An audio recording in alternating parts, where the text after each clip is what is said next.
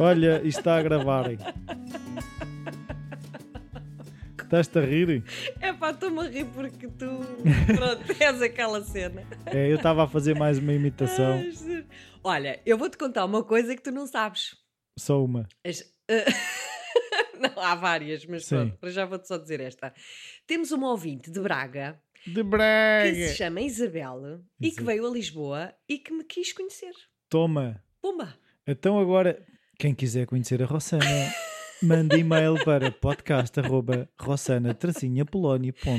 Não, foi É muito como ao PT, engraçada, nunca me muito- lembro. Foi, para mim foi uma honra, um privilégio. É ainda ponto cima. .com ou é ponto .pt? Ah, também não me lembro, acho que é ponto .pt. Pois é engraçado que eu também tive uma situação dessas Aham. no Falar Criativo da nossa amiga Nídia.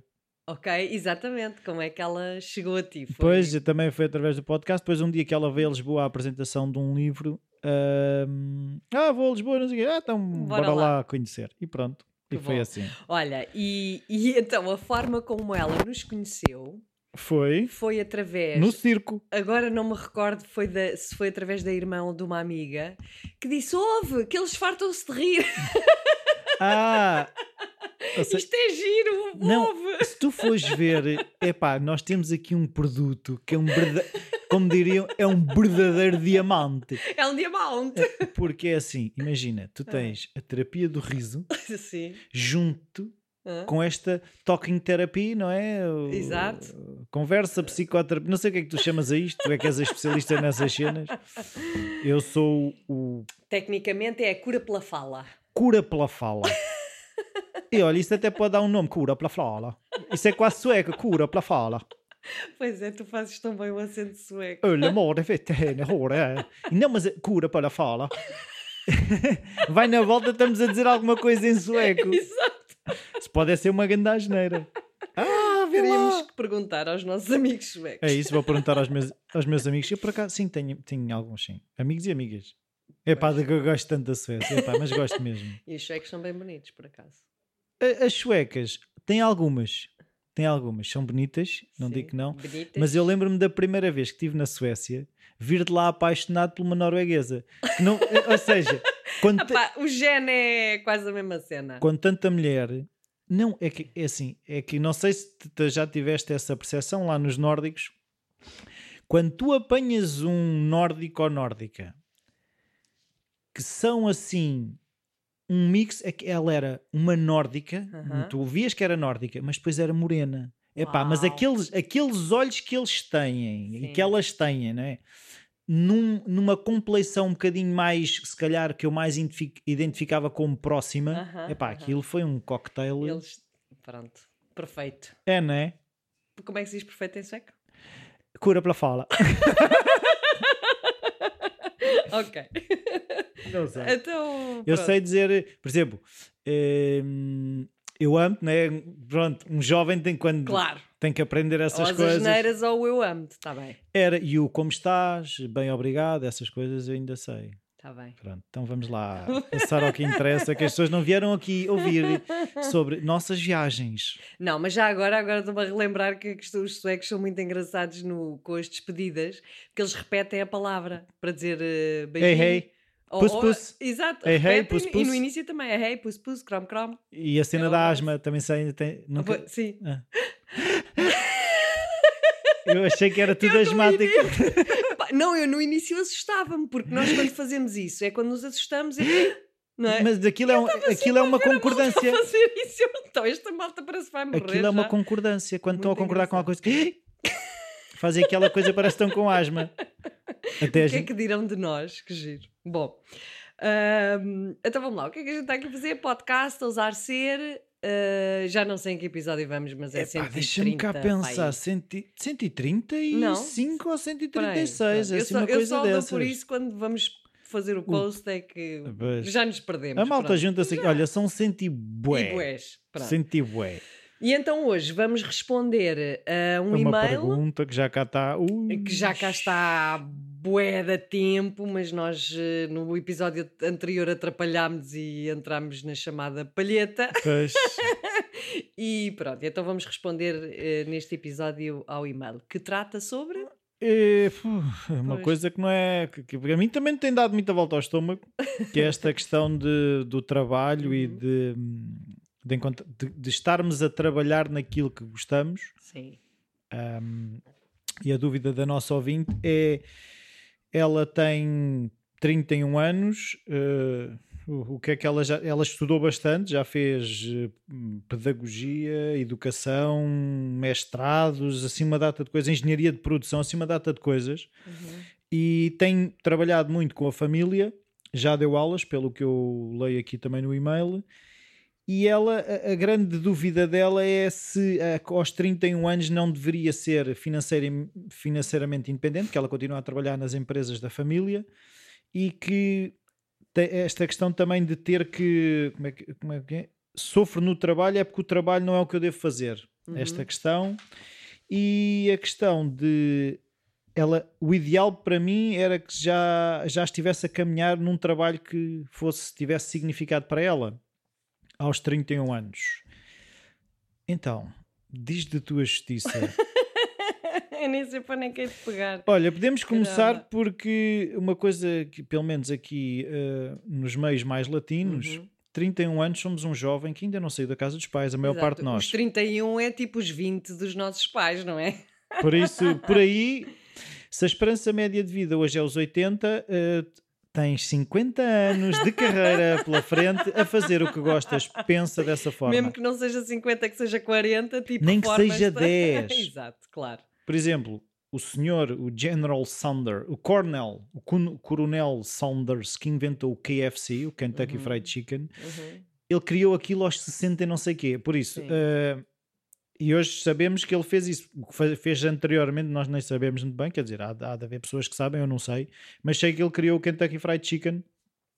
Por isso, eh, haverá mais casos, e há muitos casos de pessoas que só encontram aquilo que querem fazer, ou aquilo, muitas vezes nem é aquilo que querem fazer, é aquilo que, que ficam mais conhecidas por Sim, eh, numa idade tardia. Eu Não- estava-me a lembrar também do, do José Saramago, nosso Prémio Nobel da, da Literatura, que começou a escrever aos 55. E o Harrison Ford não foi descoberto aos 40? Pois, portanto, isto da idade, de facto, ou seja, eu acho que há aqui questões mais emocionais do que propriamente encontrar o dom profissional da nossa vida. Ah, porque há aqui uma questão que eu, pelo que percebi, lhe pesa, que é o estar financeiramente dependente dos pais. E, portanto, isto por si só é uma questão Eu acho que é a questão. que é eh, porque é que isto lhe pesa tanto? Ou seja, uma coisa é uma pessoa eh, viver à sombra da bananeira, não fazer nenhum e, e- e viver à conta dos pais. Outra coisa é a pessoa trabalhar, mas as circunstâncias da vida não Mas espera aí, mas se os pais estiverem bem com isso, nem isso é um problema. Pois, os pa- sim, se os pais e os filhos estiverem bem Se com toda a isso, gente estiver cada em um- paz, exatamente, Podem seja, falar. só se levantam questões quando há alguém que está desconfortável no mesmo. meio da situação, não é? Claro, Pronto, claro. portanto, aqui também é-nos difícil eh, ou, ou delicado entrarmos com o nosso sistema de crenças, não é? Porque para mim pode não ser uma coisa aceitável, mas para ti pode ser perfeitamente aceitável, dependendo. Portanto, eh, tentando não, não fazer interferência com o sistema de crenças de cada um, a questão só se coloca quando eh, alguém está desconfortável e ela nitidamente bem. expressa esse desconforto em estar financeiramente dependente da família. Portanto, aqui é uma questão. Não é? Então, é mas- logo uma questão. Então, mas eh, aquilo que eu agora estava aqui a pensar é se calhar, se não tivesse a fazer estas coisas com a família, se calhar poderiam fazer mais sentido e não ser tão difícil para ela fazer. Não percebi, Ou desculpa. seja, se tu estás a dizer que, eh, eh, no fundo, aqui uma questão é, é- é ser financeiramente independente da família. Ou Uhum. seja, imagina que a família tem uma padaria Sim, e que esta, que esta pessoa está a trabalhar nessa padaria e que resiste àquilo porque está a trabalhar na padaria da família. Sim. Se ela trabalhasse noutro negócio que não tivesse nada a ver com a família, quer dizer, sim, sim. sim noutra padaria, poderia já não ser um problema? Poderia. Imagino eu, a minha fantasia diz-me que já não seria tão problemático, porque aqui a questão é que, independentemente daquilo que nós fazemos, o facto de não recebermos dinheiro diretamente da família faz sentir que temos alguma autonomia, temos mais autonomia Ok.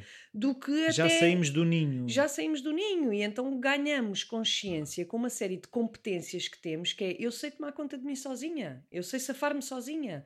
Nem que seja fazer exatamente o mesmo trabalho e ganhar exatamente a mesma coisa fora do ambiente familiar, Uhum. não é? Ou mesmo que seja fazer uma coisa onde até ganhe menos, mas o, o estar eh, ligado ao ambiente familiar, pá, isto por um lado eh, até pode ser visto de uma forma muito positiva, porque nós sabemos que até há empresas que passam de geração em geração e que se calhar até começaram por uma pequenina empresa familiar. E, Olha, por exemplo, os Benetton é um Uhum. exemplo disso, não é? Um, e, e há muito esta questão que por serem família, se calhar Sonai. conseguirem. Sim, há, há imensas, de facto, empresas exemplares que cresceram graças à união familiar. Agora, eh, quando isto começa a ser um peso, uma obrigação, eh, porque ah, já o meu pai, foi o meu pai ou o meu avô que criou a empresa, e portanto, quando não nos dá hipótese de escolha, ou a sensação de hipótese de escolha, porque a escolha na verdade temos sempre, não é? Mas quando isto implica criar uma grande desilusão na família, é- por isso é que eu digo que estamos aqui a mexer com questões emocionais. Portanto, não é tanto o dinheiro, é mais a dependência emocional que, que existe no meio da família que faz com que tudo seja um peso. Porque, quer dizer, se eu estou com uma dificuldade financeira, porque ainda não encontrei, sei lá, eh, saída profissional na minha área, ou porque ainda não descobri o que é que eu quero ser, e tenho um pai, uma mãe, os pais que, que têm possibilidades de me ajudar, quer dizer, o meu sistema de crenças até me diz que isso poderá fazer algum sentido, não é? Desde que haja essa possibilidade, e por que não? Ah, agora, quando isso implica estas dependências emocionais em que, ok, eu dou-te o dinheirinho, mas tu fazes o que eu quero. Quer dizer, dito de uma forma muito subtil, Sim. não é? Claro que isto vai fazer com que a pessoa se sinta aprisionada e eu, pessoalmente, preferi lavar escadas para o McDonald's, por Pois, exemplo. é a questão de não poder ser dono das escolhas. Ou seja, Exatamente. se eu decido, eh, por exemplo, ir sair com os amigos, Uhum. mas ainda vivo na casa dos pais e recebo dos pais, e, os pais dizem: Ah, vê lá a que horas é que vens. Claro, Ou seja, por exemplo. é, é o simples facto de eles ainda têm um peso que já não deveriam ter. Ou seja, de facto, não têm. Claro, claro, claro.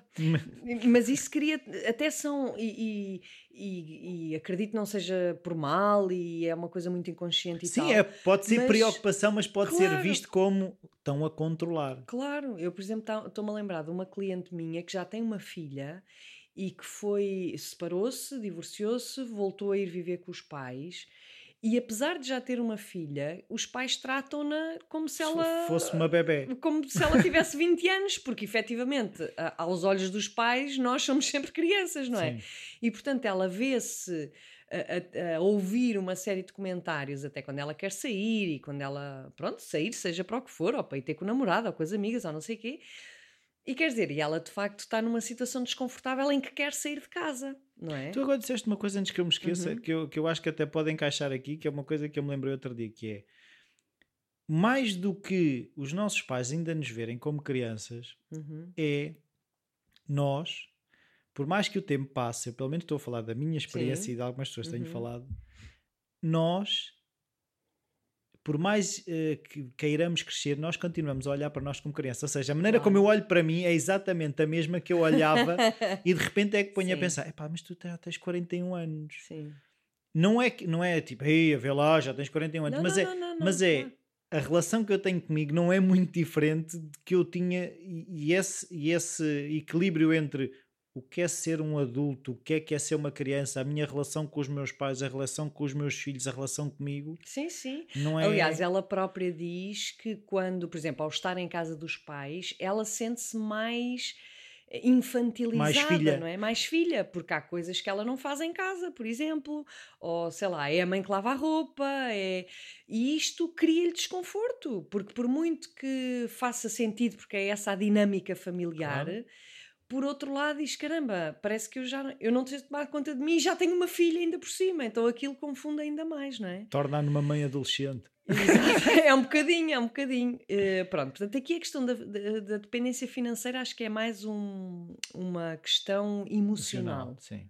E depois, outra, outra temática que ela traz tem a ver com o sofrimento no trabalho, Uhum. não é? O ela não eh, encontrar, aliás, ela tem uma série de cursos, já fez várias coisas, portanto, não é propriamente um. Pois é, como se eu sofro no trabalho é porque não é o trabalho que eu devo fazer. Pronto. Aqui também, mais uma vez, eu questiono de onde é que vem este sofrimento. Se é do trabalho em si ou se é também de questões emocionais que nós vivemos no trabalho. Porque quando nós até podemos fazer uma coisa que gostamos, mas estamos num ambiente ou, ou porque são dificuldades nossas, relacionais, emocionais, inseguranças, medos, etc. Pode-se criar um ambiente de tal maneira hostil que nós passamos a odiar aquilo que fazemos quando na verdade até gostávamos. Pois, já passei pelas duas situações, até a inversa de não gostar do trabalho, mas gostar das pessoas. Uh, também, pronto, isso. Aliás, o ambiente e, e, portanto, as relações eh, interpessoais é o, é o fator número um que faz com que tu gostes daquilo que fazes. Foi o sítio onde eu tive mais tempo. Estás a ver? Exatamente. Portanto, dizem que naquelas estatísticas Sim, sim, das sim. melhores empresas do ano e não sei o quê, o, o, o critério que mais prevalece na escolha das melhores empresas é, ou, ou de satisfação da própria pessoa, é o ambiente de trabalho. Sim. Portanto, aqui eu questiono, nós não sabemos porque ela não fala sobre isso, não é? Se o que a faz sofrer tem a ver com as pessoas e as relações que ela cria no trabalho. Pois, e aí eu venho lembrar o nosso amigo Buda que diz que eh, eh, a dor é Uhum. obrigatória ou é inevitável, Uhum, o sofrimento é opcional. Sim. Ou seja, mesmo que aquilo seja complicado, eu acho que é esta resistência toda que ela tem que lhe causa o sofrimento. Claro. O sofrimento eh, acaba por ser a resistência que nós fazemos a sentir determinada dor, não é? E a dor, seja ela de que formato seja e que emoções Pode ser emocional ou física. Exatamente. Portanto, quando nós resistimos a sentir essa dor ou esse desconforto, porque no fundo tudo aquilo que, que nós vivemos traz desconforto, faz parte. O importante é que também traga coisas prazerosas para ir compensando Claro. de certa maneira, não é? Portanto, quer trabalho, as relações, tudo e mais alguma. Olha, agora está-me a lembrar do desporto, por Uhum. exemplo, não é? Que tu que gostas tanto e usas tanto essa ferramenta, que é nós, quando para, para treinarmos o corpo, é suposto sentirmos Sim. alguma dor nos músculos, Sim, não é? sim, ou seja, eu estava a lembrar as pessoas que fazem a musculação, ou mesmo, sei lá, atletismo, outras coisas. Faz parte. Se não houver sofrimento, não há crescimento. E é aquela dor prazerosa que a gente até diz, é pá, uma dor que sabe bem. Epá, fiquei moído, mas estou. não é? Que é- parece paradoxal, mas é verdade. Emocionalmente passa-se a mesma coisa, exatamente, mas nós temos a tendência para conotar essa dor como uma coisa negativa. Quando não é. É- Devíamos dizer quase a mesma coisa. Pá, é uma dor que sabe bem porque me está a fazer crescer. Eu estou a sentir, porque sentimos fisicamente, quando vamos ao ginásio, aquela moinha, não é? Sim. Mas que é- e é uma dor. Mas é uma moinha de vitória.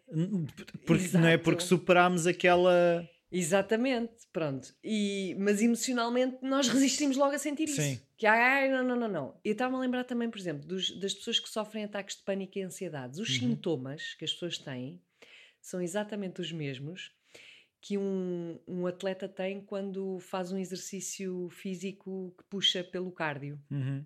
que é a, pulsação a a acelerar, acelerar, o suor, eh, aquela rigidez muscular. Exatamente. Igual. Só que quando a pessoa está fora do contexto do exercício físico, eh, tem tendência para conotar esses sintomas como algo muito negativo que vai morrer. Ou seja, se eu estou a sentir isto e não estou a fazer exercício, isto está tudo Exatamente. estragado. Aliás, normalmente as pessoas que têm pânicos são pessoas que não fazem exercício físico. Pois, porque não se conhecem naquele momento. Exatamente. Conhecem muito mal o próprio corpo. Sim, sim. não é? E, e é um dos conselhos dados às pessoas que sofrem ansiedades é façam exercício físico. Pois, ainda ontem tive que fazer uma, uma apresentação Uhum. eh, e então cheguei a uma frase muito engraçada que é nós achamos que perdemos a cabeça, nós perdemos é o corpo. Pois é. que giro. Porque a- Sim. a questão é essa, é que nós achamos que perdemos a cabeça, a cabe... o corpo é que se vai, nós esquecemos do corpo. Não é, a cabeça continua a fazer o que não deve. Exato. E o nosso corpo hum, comunica connosco.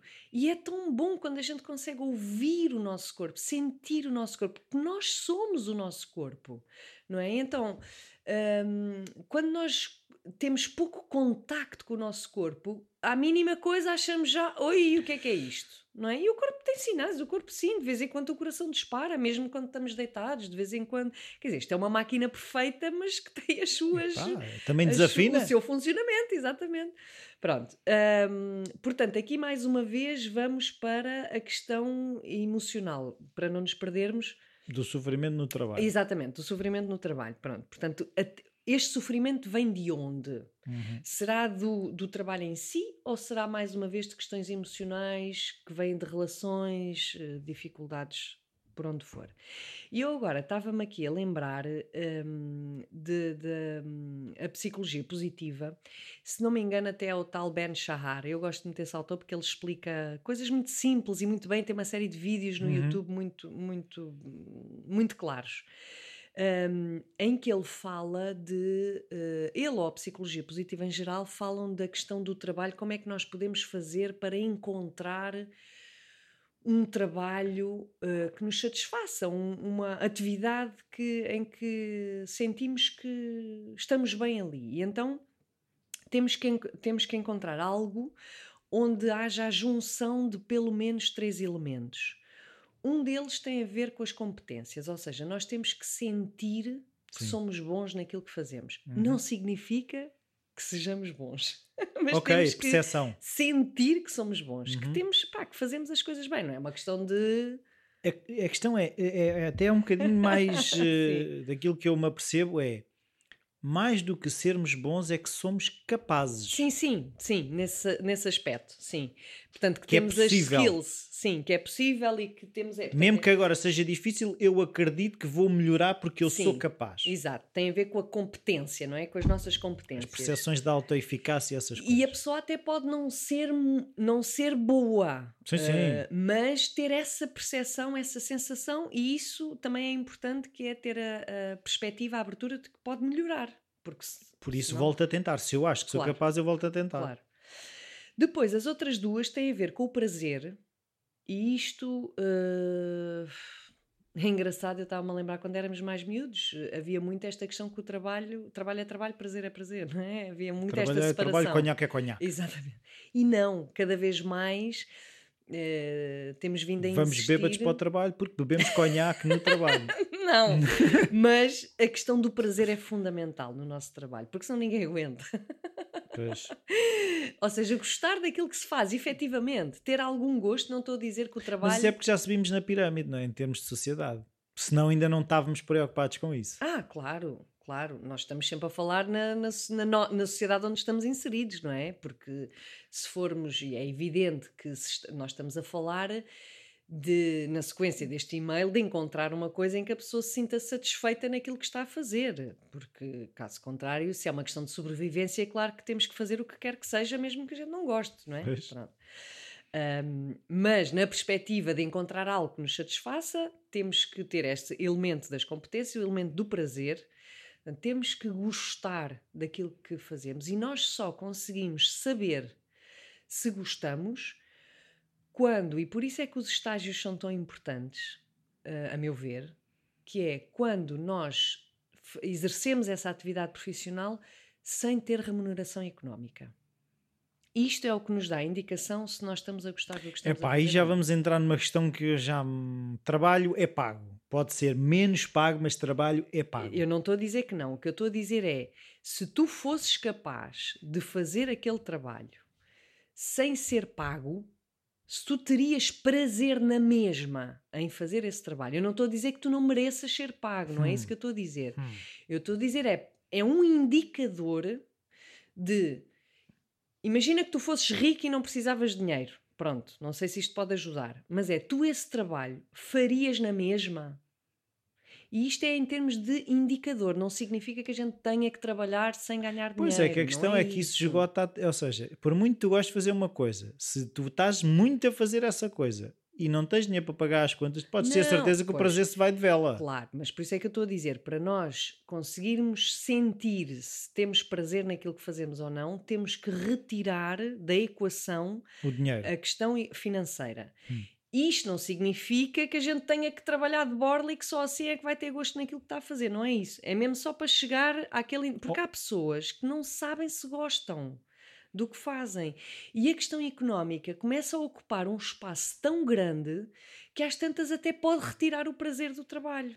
Entendes? Por isso é que isto mistura-se tudo e às tantas já não sabemos, é como as relações. Às tantas já não sabemos, estamos com aquela pessoa porque gostamos, por comodismo, porque não sabemos estar sozinhos, olha, mas vamos estando. E isto vai minando um, um pouco a, a escolha. Que é não, eu escolho porque sinto-me competente, gosto, dá-me prazer, não é? Um, pronto, e o terceiro elemento tem a ver com o sentido, que é aquilo que nós fazemos. Porquê? Tem que fazer sentido para a nossa vida, tem que nos enriquecer como pessoas, tem que. Hum, temos que sentir que há esta questão que nós falávamos um pouco relacionado com as competências do crescimento uhum. também, que é isto faz de mim uma pessoa melhor. Não é uma questão de ser generoso ou de. Não, é Bonzinho. uma. É uma. Hã? Bonzinho. não, é uma questão de. Bonzinho. Isto preenche-me. Hum. não é só porque dá prazer, mas é porque me preenche também uhum. por dentro. Uhum. Uh, porque a questão do prazer uh, também temos que ter um bocado de cuidado, não é? Porque, por exemplo, fumar pode dar prazer, mas não faz sentido absolutamente nenhum, não é? é. Por exemplo, ou há tantas outras coisas às vezes também dão, tem, uh, nós encontramos sentido, mas não nos dão prazer nenhum. Claro. Portanto, a junção do prazer com o sentido, unido também às competências, porque nós podemos ter prazer em pintar, enriquece-me como pessoa, mas eu sou uma banana a pintar, portanto não vou fazer disso a minha profissão se, tiveres a, se tu achares que és uma banana, não, mas pode ser uma banana que de repente. Eu posso, mas é, por isso é que eu digo: a percepção que a pessoa tem é que é o mais importante. Sim. Porque a pessoa até pode ser muito boa, mas se não tem essa percepção, uh, vai viver aquela atividade com uma insegurança tal ao colocá-la como profissão que não se. Pois, mas eu agora estava a, a ouvir sim. e lembrei-me de uma coisa que foi uma, uma fotógrafa que eu entrevistei uhum. em que ela uh, é, trabalha na Companhia das Águas, uhum. não sei se é a Paulo, uma coisa Sim. qualquer dessas, um, durante o dia. Sai dali e depois é fotógrafa. Sim. E ela está bem assim. Assim. Okay. Porque a independência que ela tem relativamente à fotografia, ela tira as fotografias que quer, claro. como quer, quando quer. Lá está. Não tem a questão económica que contamina o processo. Ou seja, ela sente que é muito mais. tira muito melhores fotografias.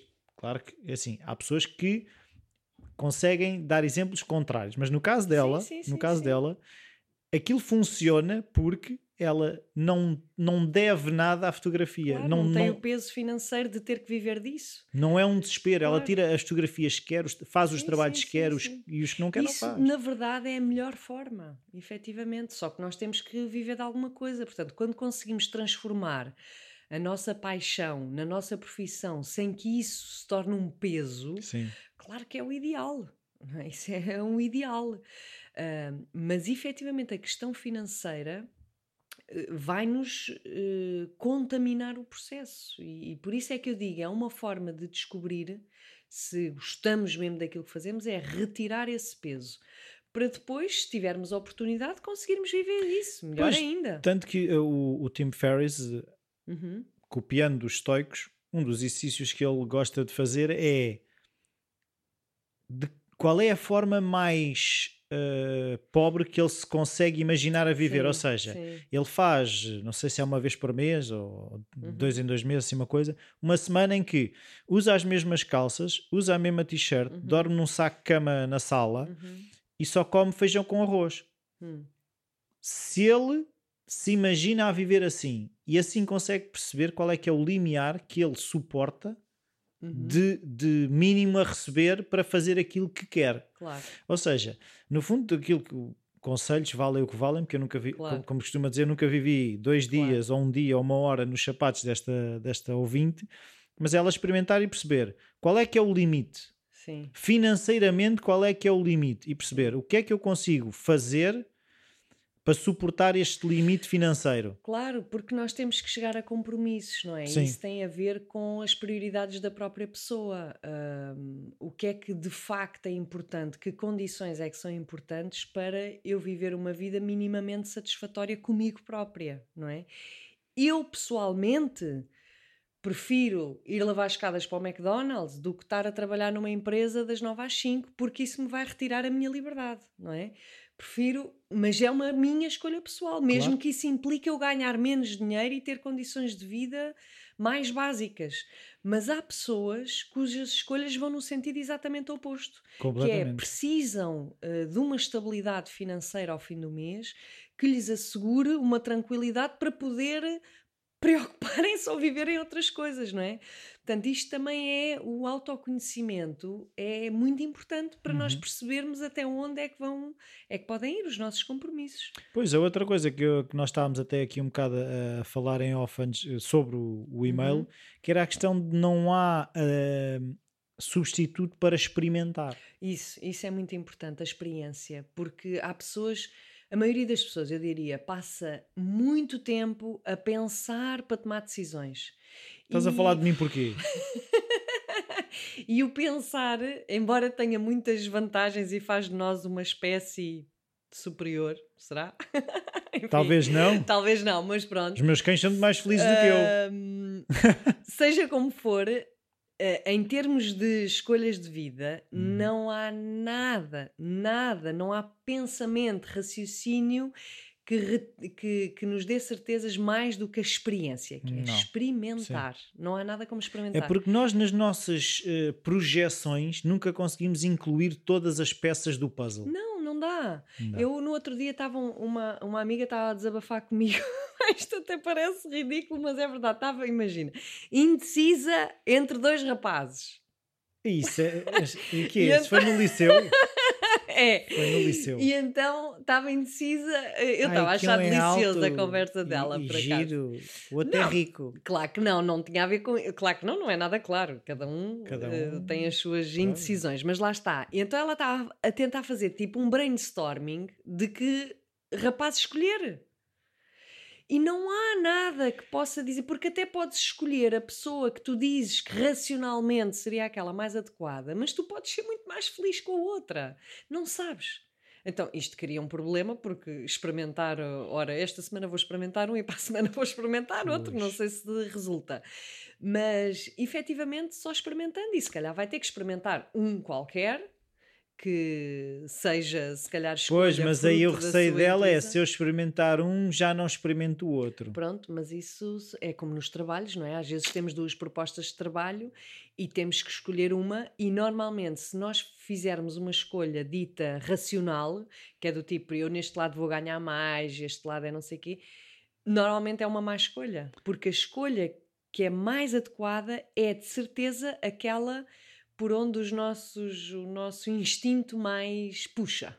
Pois, eu outro dia ouvi, se tens que fazer uma lista de prós e contras, já, já, já, já sabes qual é a decisão que tu vais Claro. tomar. Claro, depois queremos é racionalmente justificar a escolha que na verdade porque porque senão aquilo que nos faz estar bem num trabalho, numa relação é a parte emocional. Não é a questão de vou ganhar mais ou menos, é mais perto de casa ou menos, ou pá, claro, Ou ser perto de casa. ajuda, é um fator que Tem ajuda. várias Se eu implicações. tiver que estar. eh, Pá, muita gente está horas e horas no trânsito. Eu não sei se. Mas se não for, se não for aguentaria, essas é? pessoas, quem é que nos ouve? Exato, estava a pensar nisso. Olha, que aproveitem para ouvir podcasts, inclusivamente o nosso, quem sabe. Não, mas Enfim, eu, eu percebo perfeitamente essa questão. Por exemplo, eu, para mim, é importante o estar relativamente perto, Claro. porque por causa de gerir filhas e não sei o quê, eh, o tempo passado no trânsito eu não. Quer dizer, também posso Sim, ouvir sim, sim, mas eh, faz algum sentido para Claro. mim.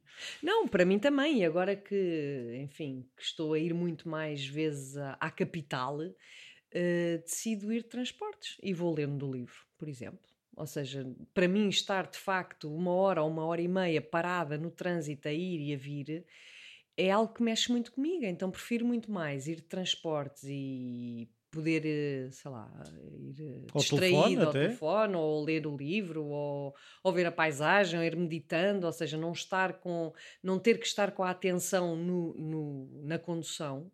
Mas pronto, é uma escolha minha, lá está. Por isso é que é tão importante conhecermos-nos para adaptarmos e fazermos escolhas que sejam coerentes com, com a nossa natureza, não é? Porque senão torna-se tudo um pesadelo, claro. Por isso é eh, experimentar Exatamente. e perceber qual é que é a dor que estamos dispostos a aguentar. Sim. Porque resume-se a isso, não Sim. é? É- é sempre a não escolha. Ou seja, a questão que a, que a tua amiga, por exemplo, pode perguntar-se é se eu, só, se eu puder não experimentar um, qual é que eu ficava com mais pena de não experimentar? Não, olha, pode ser uma boa, uma boa, sim, uma boa indicação. Se eu sabendo dúvida. que há um que eu não vou experimentar, qual é, qual é que eu tenho mais pena? Claro, Pronto. por exemplo. Podes, Ok. eh, são 5 Tá euros bem, ok. pela Vou-lhe dar essa dica. Combinado. Então, eh, nada para dizer, está tudo Epá, tranquilo. Há de haver, mas olha, também estou toda perdida. Não, dia 18 de março, hum, dia 18 de março, domingo, vou fazer um workshop cujo título é. Opa, agora não me lembro muito bem se é cuidar das relações ou cuidar de nós ou uma cena assim, mas pronto, tem a ver com. É, com que cuidar nós- e com relações. Exato, com cuidar e com relações. Pronto. Por isso, cuidem-se. Portanto, dia 18 de março em Carcavelos. Está Quem está no Brasil, que são ainda bastantes, eh, que são a maior parte dos nossos ouvintes, podem vir, apanhem um avião. E cá estamos. combinem com os o- uns com os outros, Façam um, um shuttle. um, um charter, um, Sim. charter vindo do Brasil para o workshop da Rossana. Pronto, Eu acho que aqui o convite. E senhores e senhoras portuguesas, epá, passem a mensagem. Como é que é possível nós termos quase o dobro de ouvintes no Brasil do que temos em Portugal? Não percebo. Há Não cenas percebo. que fogem, escapam ao nosso, à nossa compreensão. Não percebo. Não faz mal. Pá, se têm vergonha de dizer que ouvem isto, se calhar é por aí. Ah, e tal, ouço aquilo. Ah, mas estás doido então. Se ouves aquilo é porque estás doente, tens problemas emocionais, Ai, estás deprimido. O quê? Não sei o quê. Tá- Não estás bom da cabeça. Exato. Para ouvir aqueles dois. Então, eh, até à próxima, não é? Assim, faz lá Exatamente. beijinhos, Vá. não sei o quê, coisa e tal. Não, agora sabe tu disseste, já não faço. Não dás beijinhos hoje às pessoas. Adeus. Vá, beijinhos. Tchau. Tchau.